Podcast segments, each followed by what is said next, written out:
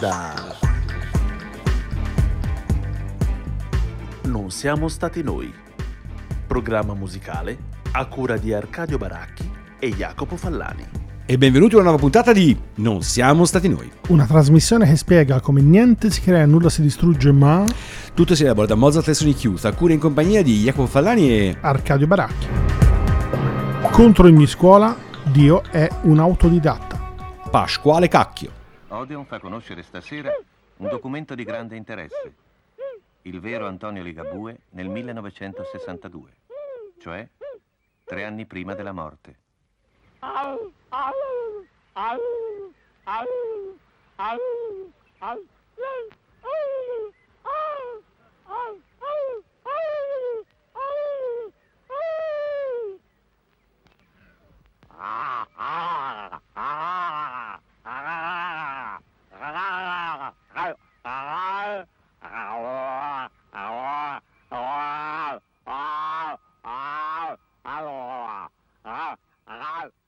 Sta camminando sull'argine del suo fiume, il Po, e parla agli animali nella loro lingua, perché si sente uno di loro.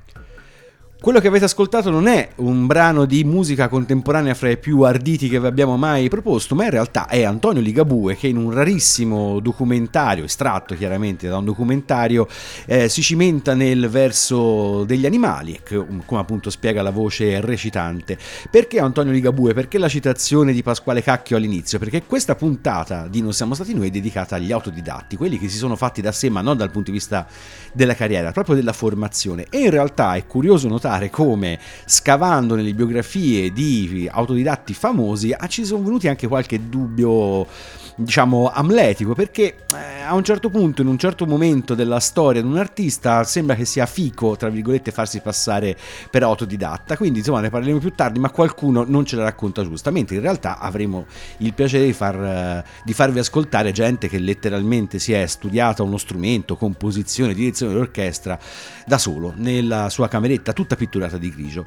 Iniziamo, proprio perché ci vogliamo togliere subito ogni dubbio, da degli autodidatti veri.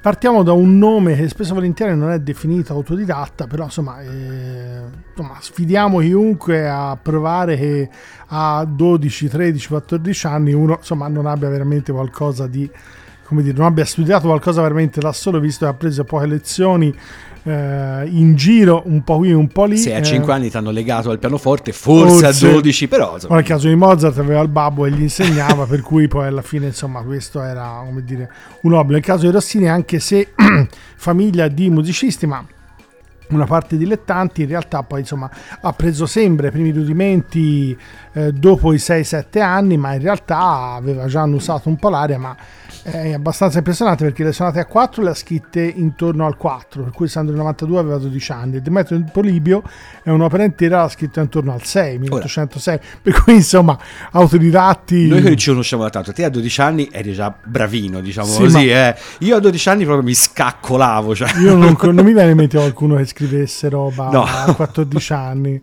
No, ogni tanto ci ripenso, ma veramente roba, poi insomma che roba, certo, perché peraltro insomma Demetrio e Polibio lo potete sentire anche oggi, ve lo facciamo sentire, e sembra che anche Stendhal dopo la prima romana l'abbia sentito al nord Italia, anche perché oltretutto ha avuto una serie di esecuzioni. In realtà quest'opera era stata praticamente addirittura commissionata da una famiglia Mombelli e scritto dalla moglie insomma dello stesso, per praticamente insomma perché fosse realizzato al Teatro della Valle a Roma, insomma con l'esecuzione addirittura delle figlie, delle due giovani figlie cantanti, per cui insomma abbastanza impressionante, insomma, commissionare a un dodicenne un'opera intera. Il libretto non l'ha scritto lui, questo se vi può essere di conforto. allora dai, poi ci voglia. Ve lo facciamo sentire con la Filarmonica Gioacchino Rossini, l'Ouverture proprio presa dal Demetrio e Polibio, qui con la direzione di Donato Renzetti.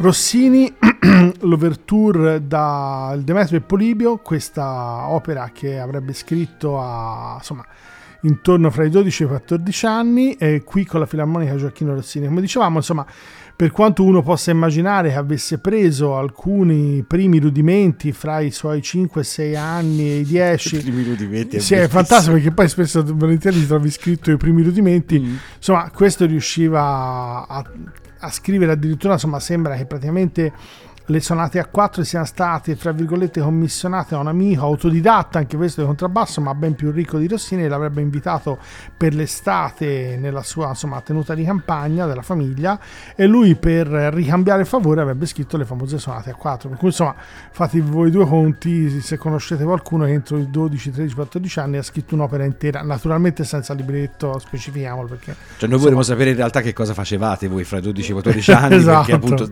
rimanendo nell'ambito, diciamo, del non penale, se ci volete buttare giù due messaggi, io facevo questo, ma non credo, esatto, che nessuno si cimentasse di voi, mi auguro, insomma, quasi lo scrivere intere opere, esatto. E rimaniamo appunto nell'ambito degli autodidatti, quelli veri, quelli che si sono formati da solo, con un nome che personalmente per me era insospettabile, lo andavo a mettere, l'ho scoperto preparando la puntata, cioè quello di Richard Wright, il tastierista e mondista niente proprio di meno che dei Pink Floyd. Sapevo, diciamo, per cultura personale che il suo talento musicale era particolarmente solido, ma non immaginavo che fosse praticamente autodidatta non solo nell'ambito delle tastiere, ma anche della chitarra. Come scherzavamo prima in fase di preparazione, certo, se nella tua band ci suona David Gilmour, ti va bene anche suonare le tastiere. Wright non solo era appunto un autodidatta in ben due strumenti, ma anche dotato di orecchio assoluto, che, per chi non lo sapesse, è la capacità di riconoscere qualsiasi nota venga suonata, e non solo suonata, anche prodotta, diciamo, dalla nostra. Anche di quelli io ne ho conosciuti pochi. Esatto, e invece lui sembra ce l'avesse anche questo. Per quello che, diciamo, all'interno di Pink Floyd, senza fare crasse ironie, è sicuramente il terzo in classifica quando va bene, dietro appunto Waters, Gilmour e sicuramente davanti al batterista Nick Mason. Ci andiamo ad ascoltare appunto Richard Wright in un florilegio di tastiere, Any Color You Like, tratto da il classicissimo The Dark Side of the Moon, Pink Floyd.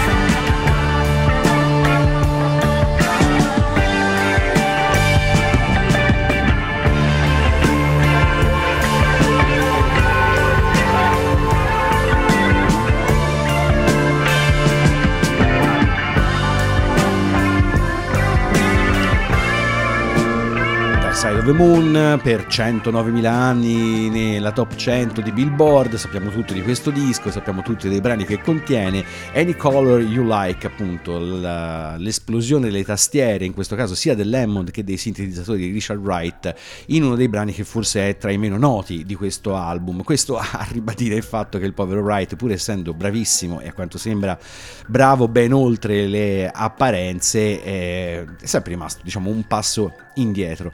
In realtà per i cultori dei Pink Floyd l'organo soprattutto di Wright è estremamente distintivo del sound della band, ed effettivamente, al di là delle battute da bar, è vero, perché nell'ambito del rock progressivo l'Hammond era uno strumento, diciamo, ancora rimandava un po' alla tradizione del rhythm and blues e in parte della psichedelia. I Pink Floyd, come sappiamo, al mondo della psichedelia hanno guardato sempre con grande attenzione, e a un certo punto l'Hammond sembrava veramente l'ultimo cascame di quel sound che hanno portato avanti fino agli ultimissimi episodi. Questo grazie anche, appunto, sicuramente alle capacità musicali e esecutive di Richard Wright, che ricordiamo con grande affetto pur essendo scomparso ormai da qualche anno. Ma a questo punto entriamo nella zona un po' più grigia, perché, come dicevamo, c'è qualcuno che un po' se la racconta da autodidatta, e quindi vediamo quanto è vero. Ora, stiamo parlando di un grandissimo, scomparso recentemente nel 2013, abbastanza recentemente per quello di cui stiamo parlando, un grande direttore d'orchestra, uno dei più famosi di tutto il Novecento, Wolfgang Sawallisch. È stato definito un classico romantico, anche se lui poi in alcune interviste, noi in realtà prendiamo spunto proprio da uno scritto, una biografia di Nassim nel 1970 su di lui, del quale lui a un certo punto a una delle domande risponde dicendo praticamente, insomma, sono stato un autodidatta, alla Hochschule di Monaco ci sono stato 3 mesi. Se cercate quello che si trova naturalmente è che lui si è diplomato a questa scuola, non so se la sua versione era ci sono stato 3 mesi, sono uscito e poi sono andato lì a diplomarmi, non so se negli anni in cui, oppure era a scuola e non studiavo mai. Esatto, la frequentava in realtà. Quindi un no didatta, più che altro. Esatto. Ci riesce difficile immaginare. Comunque, memoria prodigiosa, un repertorio gigantesco, è sempre stato definito un classico romantico, e lui a questa serie di romanzi risponde anche, però in realtà è stato interessato anche alla contemporanea e altri repertori.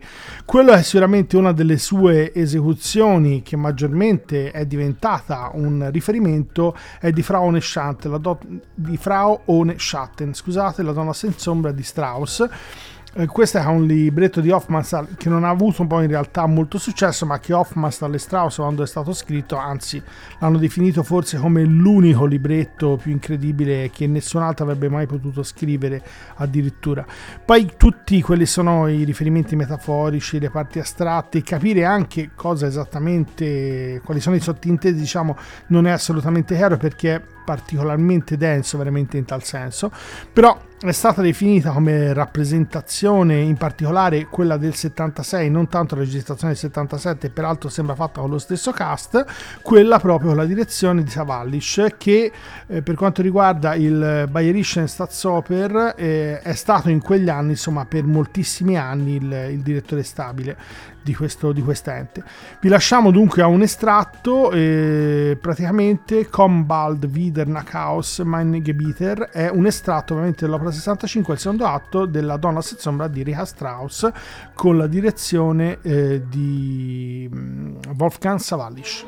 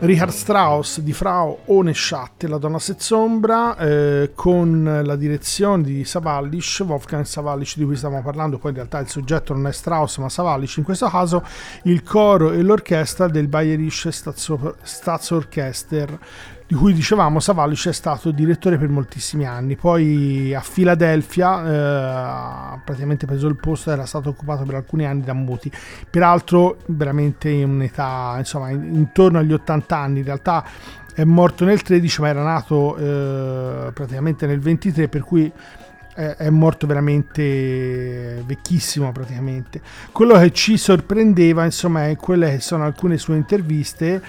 Si definisce in qualche modo autodidatta, ed a quelli sono i percorsi che abbiamo potuto, insomma, riconoscere, rintracciare. Alla fine, insomma, sicuramente, probabilmente se riferimento, questa è una delle cose di cui potremmo parlare, quanto poi il senso di autodidatta si riferisca al fatto che, mettiamo, non ha studiato espressamente direzione d'orchestra ma pianoforte, perché ha vinto poi anche un famoso concorso internazionale, quello di Ginevra, con il duo violino e pianoforte, ma a un certo punto, dopo aver sentito praticamente quello che poi, insomma, il suo nome tutelare, almeno come immagine, praticamente il grande direttore d'orchestra Furtwängler, che poi con la seconda guerra mondiale e la fine del nazismo ebbe, anche se poi, insomma, sembra che fosse più in odore che realmente nazista, insomma un'eclissi notevole, però è sempre stato il riferimento anche per i decenni successivi di Sawallisch. E appunto restiamo nell'ambito un po' dell'ambiguità, ma spingiamo un po' sull'acceleratore con Alex Turner degli Arctic Monkeys, tra l'altro in grande spolvero durante quest'estate, perché appunto il recente concerto in Italia ha fatto scoprire a tutti che Alex Turner sembra un gran figo, diciamo così, e gli Arctic Monkeys, diciamo, un gruppo che anche i ragazzi molto giovani oggi possono apprezzare, miracoli, diciamo, dei corsi e ricorsi storici. Però in realtà l'ambiguità sta nel fatto che sia Alex Turner che Jamie Cook, che appunto dei Arctic Monkeys fanno parte, hanno sempre raccontato un po' questa leggenda di aver iniziato a entrare nel mondo della musica, e nello specifico nel mondo della chitarra, semplicemente leggendo tutta una serie di accordi su un libro di spartiti degli Oasis. Voi avete presente quei libri dove appunto si ritrovano anche le cosiddette tavolature per imparare a fare i primissimi accordi? Questa, diciamo, non sembrerebbe neanche una leggenda così bizzarra, fra virgolette, in tanti hanno iniziato in questo modo, compreso il sottoscritto tutto sommato. Però è pur vero anche che il padre di Alex Turner, David Turner, è stato per 35 anni insegnante di musica presso una di quelle scuole, noi le chiameremo scuole comunali, insomma una scuola musicale di quartiere, proprio a Londra.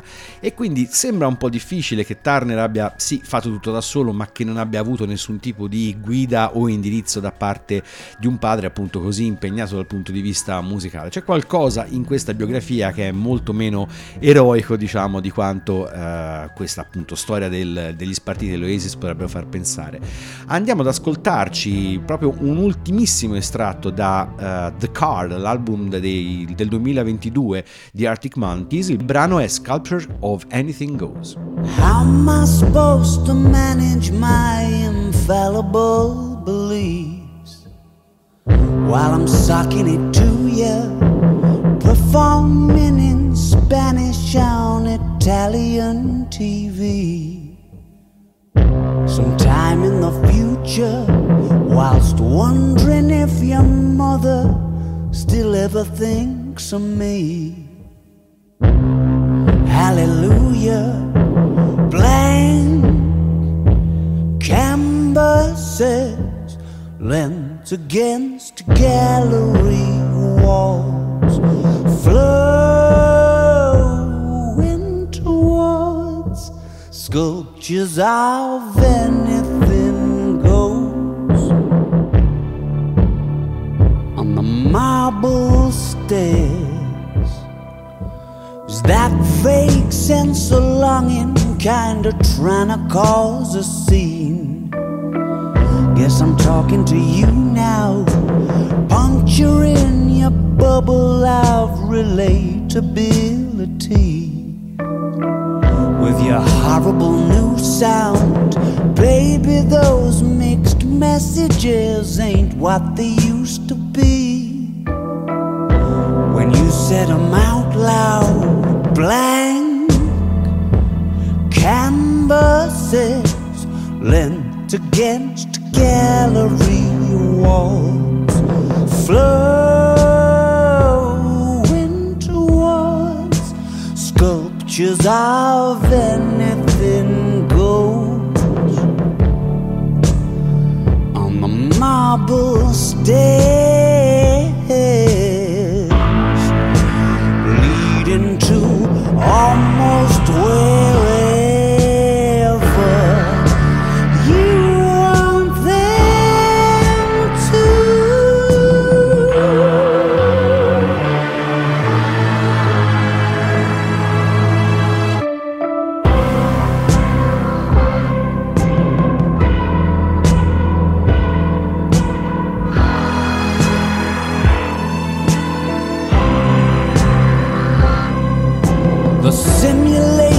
cartridge for City Life 09 is pretty tricky to come by. Village coffee mornings with not long since retired spies. Now that's my idea of a good time. Flash that angle, grind a smile, gasp and roll your eyes and help me to get untied. Sculptures of Anything Goes, Arctic Monkeys, appunto. Alex Turner come autodidatta un po' sospetto. In realtà forse Turner, più che premere su questa diciamo aurea dell'autodidatta, basterebbe che ricordasse a tutti il suo eclettismo dal punto di vista autorale. Fondamentalmente gli Arctic Monkeys, nel corso di una carriera che a questo punto sta diventando ventennale, hanno di fatto attraversato quasi tutti i generi, dal Britpop degli esordi all'elettronica, appunto anche qui un po' come Pink Floyd, odorante di psichedelia, al rock con i chitarroni e da buonissimi risultati in classifica. Insomma, hanno toccato un po' tutto, e forse questa specie di, neanche di sincretismo, ma forse di enciclopedismo musicale fa sì che oggi il gruppo sia appunto apprezzabile anche alle generazioni più recenti, perché alla fin fine nel repertorio degli Arctic Monkeys si trova, tutti possono trovare qualcosa. In realtà il rovescio la medaglia è che Turner è un ottimo autore, ma un autore diciamo come dire di non grandissima personalità. Non è che si riconosca sempre la sua mano, si riconosce sì sicuramente la sua voce, però dal punto di vista della scrittura è una scrittura molto, come possiamo dire, poliedrica, ma non nel senso migliore del termine. Un gruppo comunque che ha fatto tanto materiale decisamente gradevole. A questo punto passiamo a un tipo particolare di autodidatti, che sono appunto quelli, come potremmo definirli? Ma forse personaggi che hanno avuto anche difficoltà di vita, in qualche modo si sono affacciati all'ambito musicale con ovviamente tutto quello che può comportare un ambito, in particolar modo come quello classico. E mi è venuto in mente perché proprio ultimamente leggevo che proprio Rado Lupo diceva faceva presente il fatto che forse insomma nasce in un ambiente di musicisti e possibilmente anche con un buon tenore di vita economicamente forti. Sicuramente è insomma il vantaggio abbastanza quasi definito, fondamentale per fare determinate carriere. Era su un articolo uscito proprio recentemente. Una bella grazie al cazzeria bisognerebbe aprire. E comunque faceva riferimento a questo con insomma facendo presente insomma quella può essere una carriera difficile, complicata ovviamente, perché ora c'è questa teoria che se non hai studiato almeno 10.000 ore non puoi fare il concertista e l'insegnante invece dovresti fare con almeno 5.000 ore di studio. La vedo un po' difficile. Cioè, una ricerca quantitativa, sì come numero di ore. Ora c'è questa mettiamo l'estinzione lasciamo stare. E in questo caso a me è venuto in mente un personaggio che secondo me ultimamente è stato rivalutato, per molti anni è stato particolarmente importante in Italia, poi un po' anche data l'età è stato più eclissato da altri personaggi e lui stesso anzi ha appoggiato, e stiamo parlando di Goffredo Petrassi. In realtà ha cominciato non poi giovanissimo a occuparsi di musica, ha fatto il cantore, ma in una famiglia non con grandi possibilità, tanto che a 15 anni diventò un commesso in un negozio di articoli musicali, praticamente di una grande azienda di fabbrica che fabbricava pianoforti all'epoca, la FIP, e poi non so se oggi in questo senso esiste più, ha cambiato nome, e poi solo successivamente si era fortemente appassionato alla musica proprio vivendoci dentro, ma dal punto di vista lavorativo, però come un commesso, per cui da lì si era iscritto successivamente a Santa Cecilia, ma già aveva cominciato a scrivere, considerando che a 15 anni faceva il commesso, si era iscritto dopo pochi anni. I suoi primi lavori sono addirittura a 21-22 anni, lavori che hanno già insomma un valore e possiamo sentire, per quanto si sentano sicuramente tutta una serie di studi e di influenze, ma c'è una forza evidenza. Ovviamente rispetto agli anni, anche quelle potevano essere le carriere, sono sicuramente diverse, anche più curiose e interessanti. Uno dei suoi brani, che ha lo stesso nome di quello che vi faremo sentire per pianoforte, viene diretto da Casella in Olanda, e da lì in poi gli si apre praticamente un mondo di successo incredibile che, insomma, non l'abbandona praticamente quasi fino alla morte, agli ultimi anni. Vi facciamo sentire proprio di Goffredo Petrassi, ovviamente, partita per pianoforte, dovrebbe essere addirittura uno dei primissimi brani, se non il primo, del 1926, con Roberto Prosteda al pianoforte.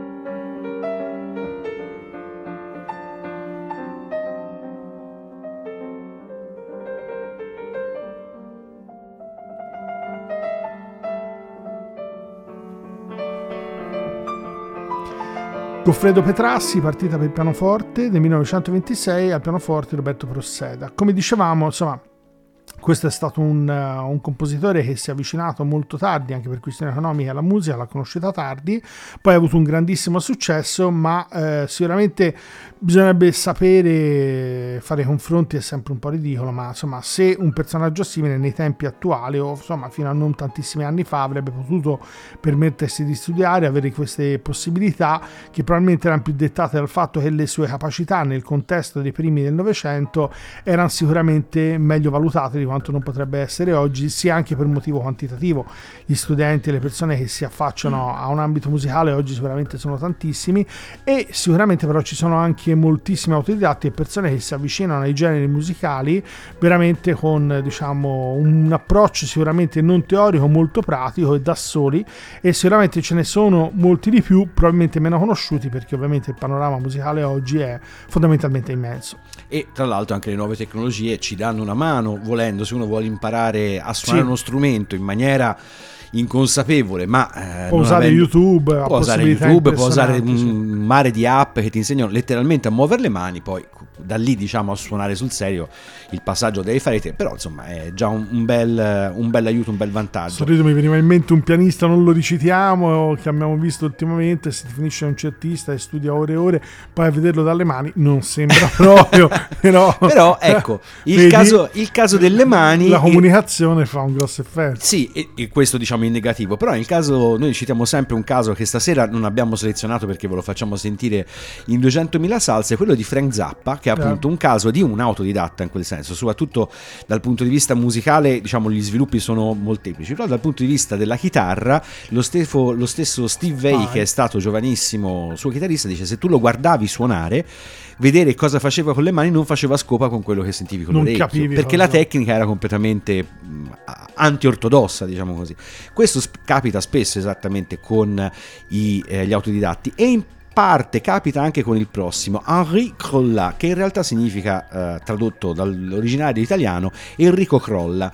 Enrico Crolla nasce nel 22-23 la famiglia si trasferisce dalla natia Napoli a Parigi, però non proprio Parigi, diciamo, la famiglia Crolla diventa zonard, si chiamavano così ai tempi, quelli che abitavano nell'immediata periferia della Parigi, appunto negli anni 20, zona fondamentalmente di baraccopoli, dove le masse di immigrati non solo dall'estero ma anche dall'interno agricolo della Francia si andavano ad ammassare, quindi diciamo una situazione anche abbastanza, diciamo così, pesante, per non dire di peggio. Però Enrico Crolla viene in quegli anni, appunto della sua infanzia, avviato allo studio, diciamo così, del mandolino dalla madre, perché poi diventa appunto un musicista di strada. In questo caso studio deve essere inteso nel senso forse più ampio del termine, perché spesso nella musica popolare insegnare a qualcuno suonare uno strumento significava dargli veramente i primissimi rudimenti di come si metteva la mano sullo strumento. Spesso chi insegnava ai bambini questi primi rudimenti a sua volta non aveva cognizioni musicali di teoria, non sapeva neanche esattamente quali note stesse suonando, era tutto fatto in maniera molto artigianale, soprattutto grazie a un ottimo orecchio. Però Enrico Crolla non solo sviluppa la sua tecnica personale sul mandolino, ma passa più tardi allo studio e all'utilizzo della chitarra, sempre nella musica, diciamo, di strada, e sviluppa una tecnica particolare che vedrà un suo amico di infanzia, il grande Django Reinhardt, uno dei suoi eredi in un certo senso, perché Reinhardt, come abbiamo raccontato altre volte, per tutta una serie di problemi utilizzava solo 3 dita della mano sinistra, mentre l'utilizzo particolare della mano destra sembra che sia da ricondurre appunto alla lezione, all'osmosi con questo Enrico Crolla. Il brano che ci andiamo ad ascoltare, Jeepers Creepers, è sostanzialmente uno standard dello swing anni 30, Enrico Crolla.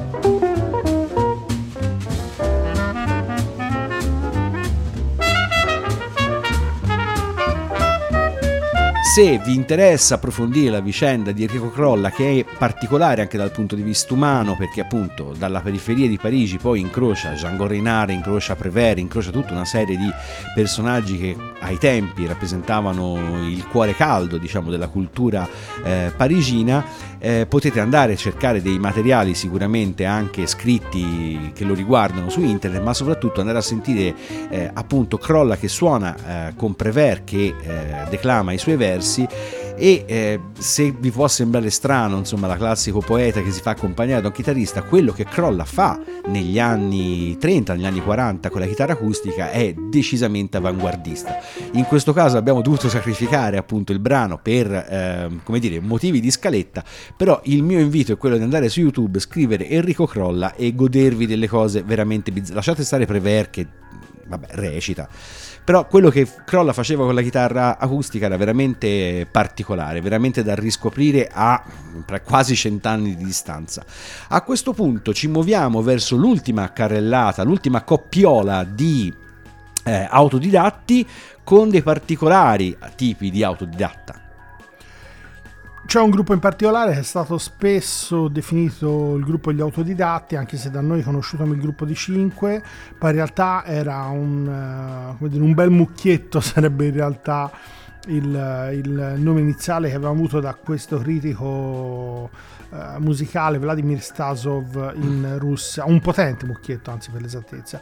Stiamo parlando praticamente del gruppo che vedeva Mussorgsky, Borodin, Glinka, Korsakov, Cui e questo Balakirev, che forse è il vero e proprio, diciamo, personaggio che capeggiava questo gruppo di compositori che si erano riuniti intorno a questa figura sicuramente carismatica e che aveva in qualche modo un atteggiamento particolarmente in contrasto verso l'accademismo, anche se poi in realtà ebbe una serie di esperienze, anche perché fu chiamato poi a dirigere enti, non ultimo il conservatorio poi di Mosca, poi rifiutò per creare un'attività didattica esterna, anche perché fondamentalmente aveva paura che la sua attività artistica e quella, insomma, in generale anche dei suoi colleghi e di altri sarebbe stata in qualche modo bruciata dall'accademismo, che avrebbe eliminato, insomma, quelle che erano le forti spinte dello spirito personale per andare verso strutture prefatte di natura formale. Poi in realtà probabilmente del gruppo è quello che maggiormente non ha saputo, come dire, portare in maniera particolare un proprio sviluppo, è quello che sicuramente rispetto a Korsakov, a Mussorgsky e a Borodin, in particolare Borodin e Mussorgsky, è rimasto più distante da posizioni di questo tipo da un punto di vista di successo e di espressione, insomma, della propria creatività. Anche quelli sono i brani poi successivi. È curioso perché se le spinte emotive iniziali erano molto forti, poi tendeva a rielaborare il materiale, per cui a ricentrarlo in qualche modo sembrava un po', come dire, artefatto quasi nel momento in cui ci rimetteva le mani, per cui cercava di ricalibrare quelli che erano gli elementi. E vi facciamo sentire quello che probabilmente è uno dei brani che maggiormente lo ha coinvolto, tanto che aveva deciso per un periodo di tempo, insomma, di non vedere altri musicisti per non dover parlare anche delle proprie scelte musicali, ma essere libero maggiormente di farlo. E nel caso Balakirev parliamo di Tamara, un poema sinfonico qui condotto con la direzione di Kent Nagano e l'orchestra sinfonica di Montreal.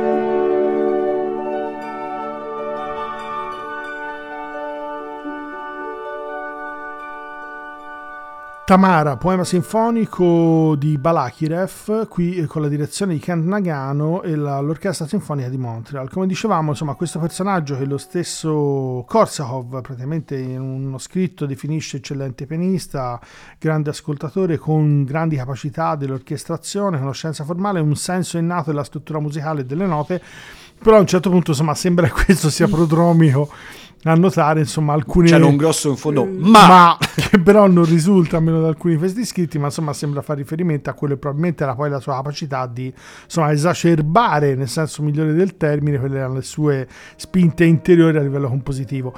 Il brano che vi abbiamo fatto ascoltare, Tamara, non ovviamente integralmente perché il brano dura 22 minuti per cui non sarebbe stato come il nostro solito possibile, però nello stesso periodo in cui Balakirev stava studiando e creando questo programma sinfonico aveva anche deciso praticamente di prendere un po' le distanze da tutte quelle che sono i rapporti con i suoi amici, conoscenti, assistenti. Per capirsi, Korsakov gli fece da assistente proprio su scelta sua, e Korsakov è fondamentalmente, anche se poi lo stesso Stravinsky lo ha negato, ma si sa che insomma il suo insegnante di orchestrazione, è famoso il manuale di Korsakov di orchestrazione, e per cui però insomma per prendere un po' le distanze e essere in qualche modo maggiormente libero, addirittura non solo insomma aveva una reazione contro l'accademismo, ma addirittura contro i propri colleghi nel tentativo di essere il più libero possibile, più legato a quella che è la possibile espressione interiore assoluta nei confronti di, insomma, di un'idea compositiva. E qui ce lo mettiamo noi un bellissimo ma, perché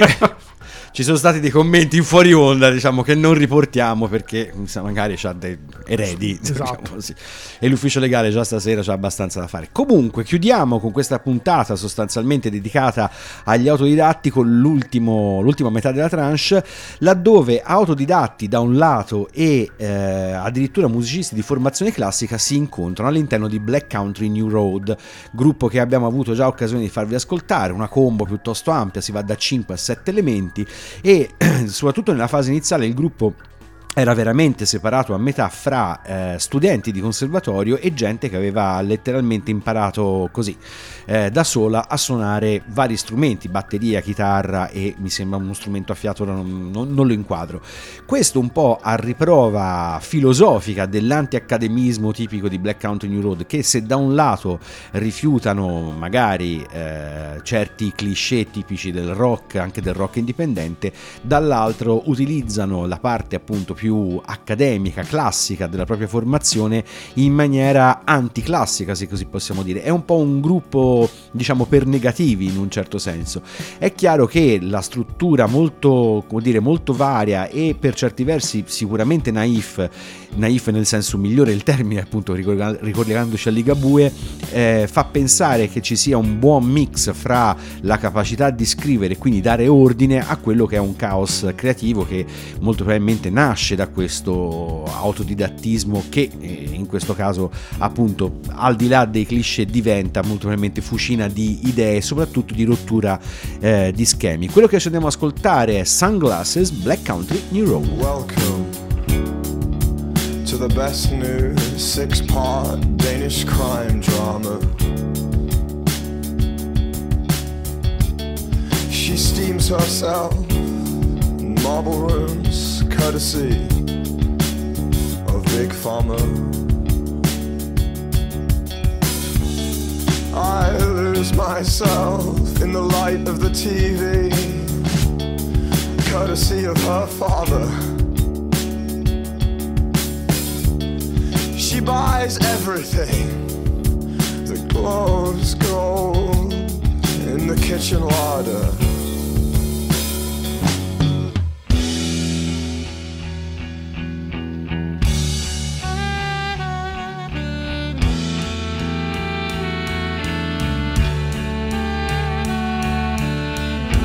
Mother is juicing watermelons on the breakfast island, and with frail hands she grips the NutriBullet, and the bite of its blades reminds me of a future that I am in no way part of, and in a wall of photographs, in the downstairs second living room's TV area, I become her father, and complain of mediocre theatre in the daytime, and ice and single malt whiskey at night, of rising skirt hems, lowering IQs, and things just aren't built like they used to be. The absolute pinnacle of British engineering.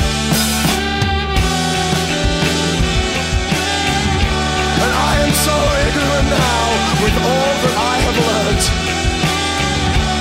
Oh, American, yeah, hear me. So ignorant now with all that I've learnt. Oh, American, yeah, hear me. Oh, just me. So ignorant now with all that I've learnt. Is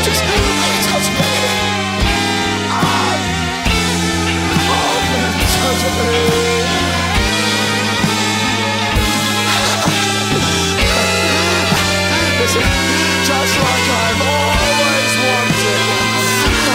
Just fuck me like you mean it. This time I said, buy me dinner, meet my parents, and fuck me like you mean it. This time I said.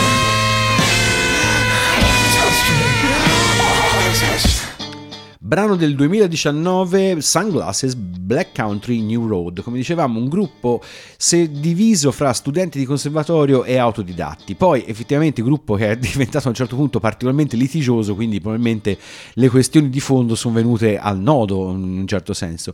Gruppo che è ancora interessante, produce ancora materiale decisamente ascoltabile e sempre, come dicevamo prima, per negativi, cioè laddove gli sfondi della musica sembrano appunto colti, loro prendono e ribaltano tutto e trasformano il brano in un rocchettone, laddove il brano sembra un rocchettone lo trasformano in minimalismo. Insomma, non si sa mai cosa aspettarsi all'interno di brani che spesso tendono a essere anche piuttosto lunghi, quindi anche gli amanti delle forme allungate, diciamo, potrebbero trovare di che soddisfarsi. Ma a questo punto chiaramente non può mancare il contributo che ci verrà letto da Arcadio, e il contributo parla appunto di... La grossa differenza rispetto alla convinzione di quando ho iniziato a scrivere è che non so più se scrivo per la persona amata. Non so più se dentro di me ho tutto questo amore e la volontà di essere nello stesso posto e di essere me stesso con il lettore. Ho scoperto con grande dolore che la volontà di comunicare e voler bene non basta. Siamo fatti di vario materiale e in mezzo a tutto questo materiale variamente puzzolente c'è molta roba che non lo è per niente. Bene, amore, profumo, roba buona da mangiare e da leggere. Quando scrivo ho buone intenzioni, ma vengono fuori sottoprodotti, anche se prima di scrivere avevo una grande aspettativa. Si vede che sono fatto così, in gran parte di roba poco commestibile. Da questo momento in poi posso solo dire: mi chiamo Giovanni Costa, ho una cultura enciclopedica da autodidatta, vi offro quello che so. La cultura enciclopedica dell'autodidatta di Davide Bregola. Cioè, non noi è piuttosto autobiografico. Esatto. E c'è molto dell'idea di quello che potrebbe essere un autodidatta per necessità, per cui insomma. Però è vero che spesso l'autodidatta ha una cultura enciclopedica. Sì, sì, anche perché poi l'autodidattismo è onnivoro. Sì, esatto, ma poi l'autodidattismo in parte nasce dalla voglia di dire questa cosa la voglio fare, quindi si approfondisce, cioè spesso è indice di una certa voracità mentale, sì. Diciamo così. Questo, ragazzi, state comunque a scuola, studiate, prendetevi un pezzo di carta perché si sa mai un domani quello che possa succedere. Questa puntata dedicata agli autodidatti si chiude con forse il capostipi degli autodidatti. La versione viene data, anche lui grande autodidatta, qualche lezione dal fratello, si sa, famiglia di musicisti da tempo in memoria, però insomma, per quello che c'è dato a sapere, suonando 5-6 strumenti, sembra lo fosse, stiamo parlando di Johann Sebastian Bach. E nel caso specifico, visto che riutilizzava altro materiale, praticamente abbiamo preso quelli che sono praticamente i concerti per quattro clavicembali, in realtà poi sono trascrizioni di originali di Vivaldi, per cui in questo caso con la versione con l'English Concert e Trevor Pinnock che dirige, ovviamente suona anche il clavicembalo. Ovviamente, già che c'era. Bene, per questa puntata siamo stati noi è tutto. Vi salutano Iacopo Fallani e Arcadio Baracchi. E ricordate che se quello che avete ascoltato questa volta vi fosse sembrato particolarmente strano, domani non si va a scuola. Con la Q.